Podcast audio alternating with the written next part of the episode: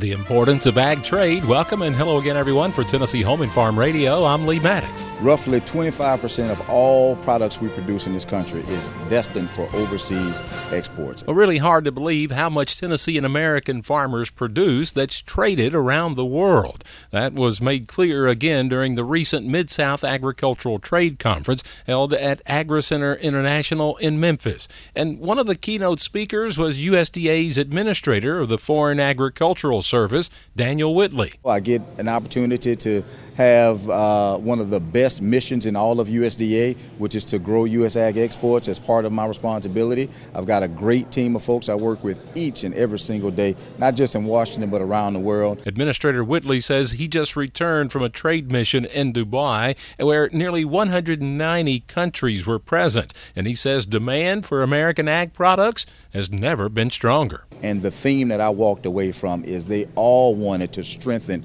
their relationship and their ties with American agriculture. They view us as a reliable supplier. Obviously, these are some very challenging times for a number of reasons. So, importers and customers are looking for that reliability, and they think they find that in American agriculture. You know what? They're right. Last year, exports for American ag products shattered a record with $177 billion in trade, and the forecast this year could top 180 billion.